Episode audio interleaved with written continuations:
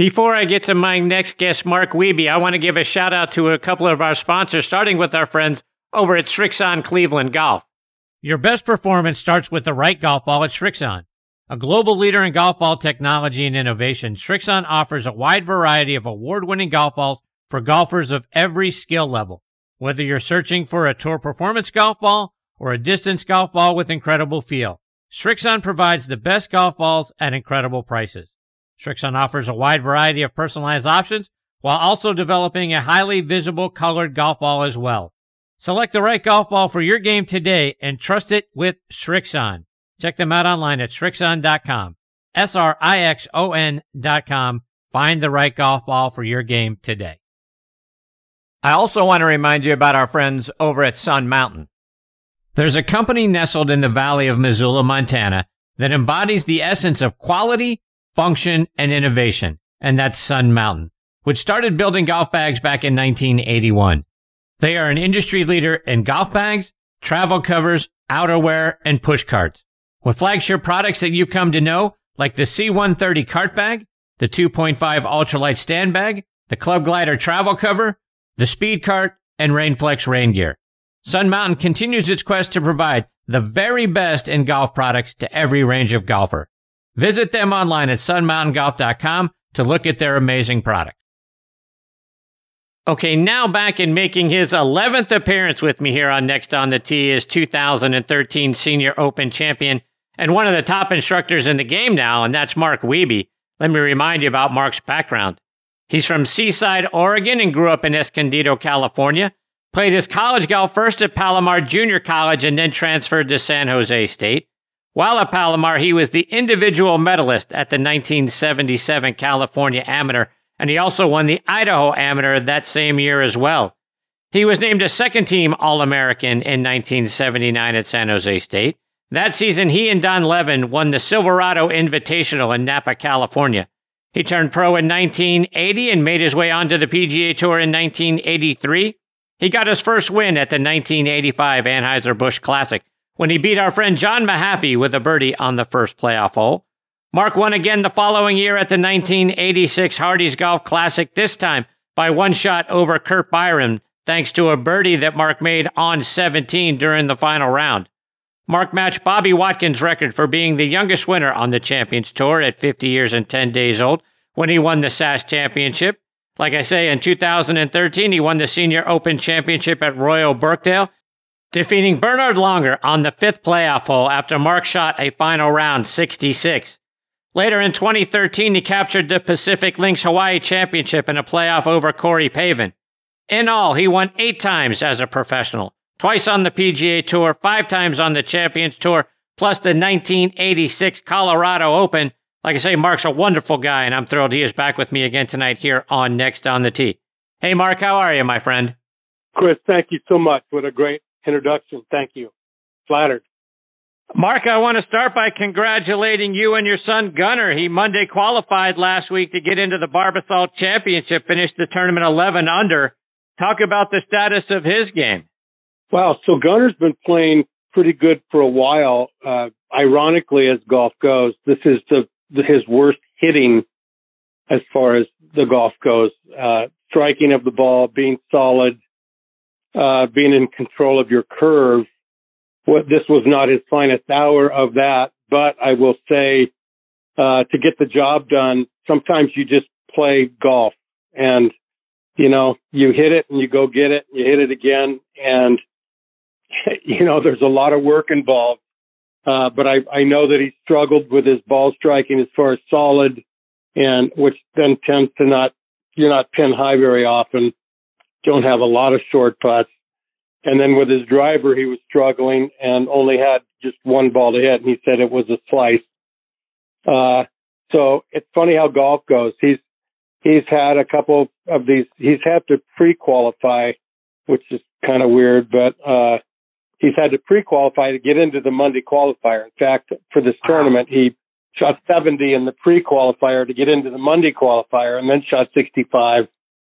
And, uh, and he said he hit it, he hit it decent that day, but he just had a lot of putts and he, he made seven. So he had uh, a bogey 365, which is always nice. And it, kind of gives you a little mojo going into the week. Uh, but uh, you know what? 11 under is what he finished. And I thought I was pretty proud of him doing that with, uh, not your best and kind of standing on a tee shot, not sure where it's going to go, but you got to suck it up and hit it sometimes. And, you know, and like I said, go get it. So the shape of his game, I think, is good as far as his playing the game. Uh, we worked today for three hours and we're going to work again tomorrow morning, uh, probably for another two or three hours here in Phoenix and try to get his swing a little bit more comfy for him so he can go and do another Monday qualifier. So, what are his plans now for the rest of the golf season?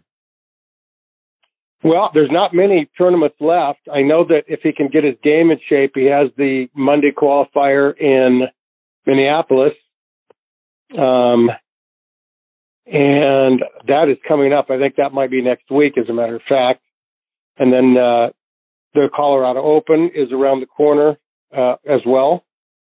And then I'm not sure. I, you know, he kind of has his schedule and I, he just tells me where he's going and, you know, can you help me with this or that? So, um, I just know of those two things. He's got the Monday qualifier. He's got the Colorado Open and, and then whatever happens after that, I'm sure he'll be somewhere trying to do something. Mark, changing gears a little bit, it's Open Championship week. You got to play in a few Opens in 97, 01, and 2014, and then I believe in eight more senior opens as well. Talk about what it's like being a part of an open championship.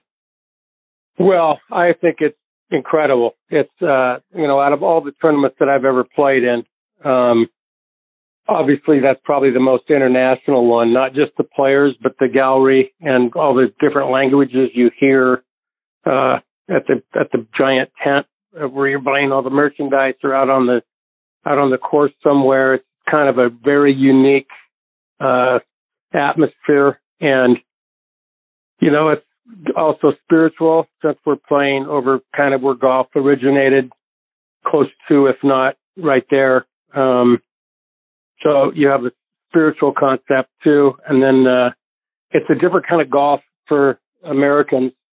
Uh, that you know, you're we used to on TV watching the ball hit by the hole, take a bounce maybe, and then spin or sometimes the players will even play it long on a hole and spin it back to the hole. Uh, at the at the British or at the Open, you just you might hit that shot every now and then, but I I think there's so much more golf played on the ground over there and closer to the ground, um, which then creates a whole new learning experience. You have to know what the ground is doing short of the green, what it's doing off the tee, if there's bumps and and knobs and moguls, uh, you got to know where they are because uh, you may not want to land on the downside of one of those on one time, and then another time you may want to try to land on the downside of one of those to get past all the trouble. So uh, they're not all the same, but I will tell you, I think the theme is the same, and it, it, we just there's a lot of uh, shots that you play closer to the ground, and and you a little bit more released and run out rather than those big spinning shots, which you'll still see on shots into the wind with some lofted clubs. But as far as downwind and stuff, I don't think you're going to see unless they get torrential rains. You're not going to see a lot of that going on. Mark, you, you sort of alluded to a strategic kind of thinking that you've got to do over there that's different than playing over here. Talk about the mindset change you have to go through when playing links golf so that to your point, you don't end up bouncing off into, you know, a huge amount of trouble. And it's not necessarily, right. you mentioned the ground. It's, it's not an air game like we see here. Talk about how you have to change your mindset when you're going to play links golf. Yeah, well, um, on, we all get those yardage books, obviously, so we know how far the the the pitfalls are or the pits. there's there's sometimes there's some bunkers that when you get in, you may not even be able to swing or definitely not advance it. You may have to go backwards. So obviously you're not afraid of those, but you do plan accordingly and take those. For me, I took those out of the game. So for instance, in 2013, when I won at Royal Birkdale for the week, I hit it in one fairway bunker And I was so proud of myself for negotiating the wind, the rollout you're getting. You know, as the course moves on to Saturday and Sunday, it becomes firmer and harder and boundier.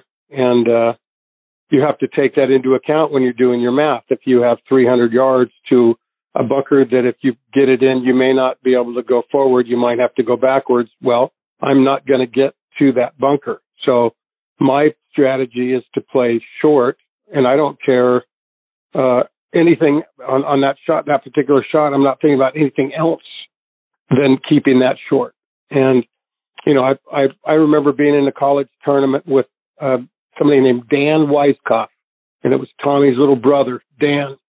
And I remember Tom came out to watch him and we were a twosome. So I'm strutting the fairway with Tom Weiskopf. Uh, another story. But one of the things he said to me that day is if you're, we were talking about laying up and he said, if you're going to lay up, lay up. Don't lay up into the trouble. Meaning if it's a three or four iron, hit the four. If it's a six or seven iron, hit the seven. Don't even risk it because you're already laying up to play this type, this brand of golf. So don't, don't even bring that into consideration. So I, I think, um, I, I believe that, you know, that's the way I played and the way we used to play it. Now you have players that are flying the ball 300 yards and beyond. So there's some going to be some holes that they're going to fly maybe all of those little pot bunkers that are off the tee, they might have to be careful with little pot bunkers at, at the old course here that are sprinkled from the fairway where you hit your tee shot up to the green. There's a couple oddball little bunkers that you, they may have to watch out for, not the ones off the tee originally, but they're so long. And from what I understand, the course is really bounding. So they're going to have to really play their own strategy, um, which might include a lot of drivers and it might not. I, who knows? You see guys that can really drive their ball. I, I unless you're going to reach some trouble that you couldn't reach with another club, I see no reason not to take advantage of your strength. So all those come into play when you're, you know, getting ready to play in any event, let alone a major. You definitely are coming up with a game plan that might change. Weather uh, could be something big that makes you change your game plan um, soft or hard conditions, and the wind direction. Um, my first British Open ever uh, was at Troon. The first hole, the first day, I hit four iron, and I hit a baby sand wedge into the green. And the next day, I hit a driver off the tee, same hole, and hit a seven iron to the green. So wow. the wind the wind direction means a whole bunch, and it may not change um, or it might lull. We we don't know what's going to happen over there. I, I understand that it's warm for over there. They're going to have some nice weather, but the wind direction, you'll see guys. I'm sure that will hit it in the rough on some holes purposely, just to have the angle to the pin of where the pin is located that day. So if the pin's back right and you know you can't get it close but out of the fairway because the ball's running too much, then you might try to drive it way left on a hole as long as there's no, you know, like I said, there's, there's going to be danger everywhere. But if you can avoid the danger, you're going to take the angle to the hole way more than you're going to take fairway over rough in some cases. So having said all of that, who who are the guys that you expect to be on the top of the leaderboard come late Sunday afternoon? Wow. Um, hmm. You know, I'd have to probably go back and look at who's played well uh, at the old course. But you know, as much as I root for the Americans all the time, I I always when I think about golf over there, I think about their best international players. I think about Hideki has been playing well.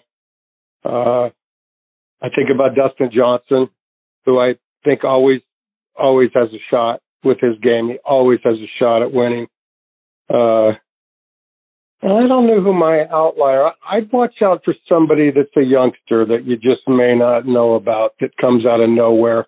That happens a lot too. So I don't have an overall pick. I would probably say Uh, I guess I'd have to look at the list, but um, I, I mean, one of my favorite golfers to watch is uh, Justin Thomas.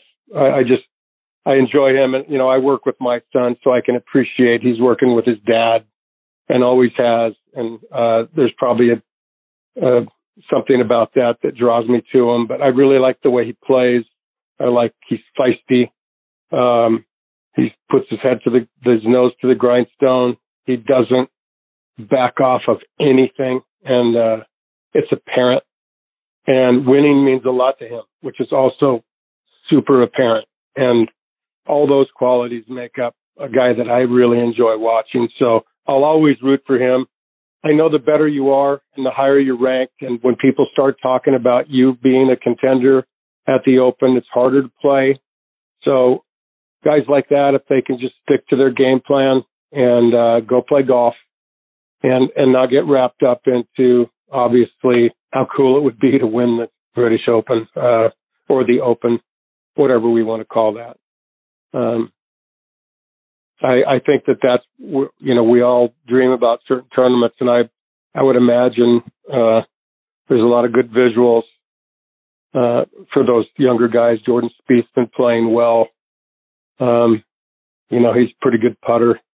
So, uh, man, there's they seem like just the the pick of everyone, but those those would be my my my favorite guys probably to watch and to and to root for. Switching gears, Mark, I want to get your thoughts on LIV Golf. If Greg Norman had showed up with a check for some ridiculous amount of money back when you were playing on the PGA Tour, would it have been hard to turn down? Um, yeah, and I'm not so sure I would have turned it down. Um, I, I think that we all get a little bit lost um, in the fact that not everybody plays golf on the tour to be the best in the world. And I, I will be the first one to admit it. I played golf for a living because I was pretty good at it. And I wanted to be the best I could be always. But I never had visions of being the best golfer in the world ever. And I, I don't think I'm a bad person for that. So when I, when I hear some of the golfers talk like they're offended or, or golfers turn their back on them, uh, to go to the LIV tour, I, I just couldn't disagree more. I think you can do whatever you want. You don't have to be judged by everyone. If you want to play there, then go play there. I think you should be able, personally, uh, I think you should be able to play wherever you want. If you want to play the LIV one week and the tour the next, and the DP World Tour, I, and then one in the, uh, the European Tour. I, I just don't see anything wrong with that because you're bringing you're you're bringing some golf expertise to whatever tournament you're playing in. And Bud, you know and I know we're in the day and age of expansion in sports, and the tour is getting smaller. The fields are shorter. We used to play 156 every week we could, and now we're playing limited players. And in the meantime, we have kids coming, boys and girls, coming to the tour that are awesome players, but there's no room because the tour is getting smaller. You might make the tour. They give a lot of cards out, but some of those guys will never play. There's no guarantee to even get in a tournament if you make the tour. So someday there's got to be another tour because we need to expand. I, I would love for it to be the PGA Tour expanding and having another AFL, NFL type deal. Who knows? I'm guessing, but uh, I would love, I would love for that to happen because it, it's not fair to like kids like my son, who's he could go make the tour tomorrow, and that'd be, believe me, that would be awesome. But to go through the qualifying school, it's not even for the tour, it's for the Korn Ferry. And then you got to spend time on the Korn Ferry if you get in, and you got to do this and that to get onto the tour. And those guys also don't have a guarantee because our fields are getting shorter. We even shrunk the FedEx Cup down from 125 to 70 to start. Everything's becoming smaller, yet there's a billion golfers coming to the, trying to make the tour every year. So I know you didn't ask for that, but that's my two cents. I don't have any animosity against any of those guys I love Phil Mickelson as much as I ever have. I, I can't believe he won the PGA. Do something. It's just that's incredible. I played with him when he was a junior. Uh, so I, I don't dislike Dustin Johnson for going to the LIV if that's what he wants. I don't think he's turning his back on the tour. He's just taking a new opportunity and, and going with it. And I'm not going to condemn anybody for that. They're, they're good people still. Mark, before I let you go, for our listeners that would love to get a lesson from Mark Wiebe, how can they stay up to date with all the great things you're doing, find you online, and find you on social media? Well, so I, I do some Instagram, and that is, uh, I think just Mark Wiebe, and I think it's at Mark Wiebe for Instagram. I also do a little bit of uh, Twitter, not much. Um, my website is markwiebegolf.com. You can go on, get my email, and email me and come get a lesson. I'm now teaching at Rio Verde Country Club in Rio Verde, Arizona. Uh, really nice spot, 36 holes, nice range, good short game area. Uh, great place to come and get a lesson.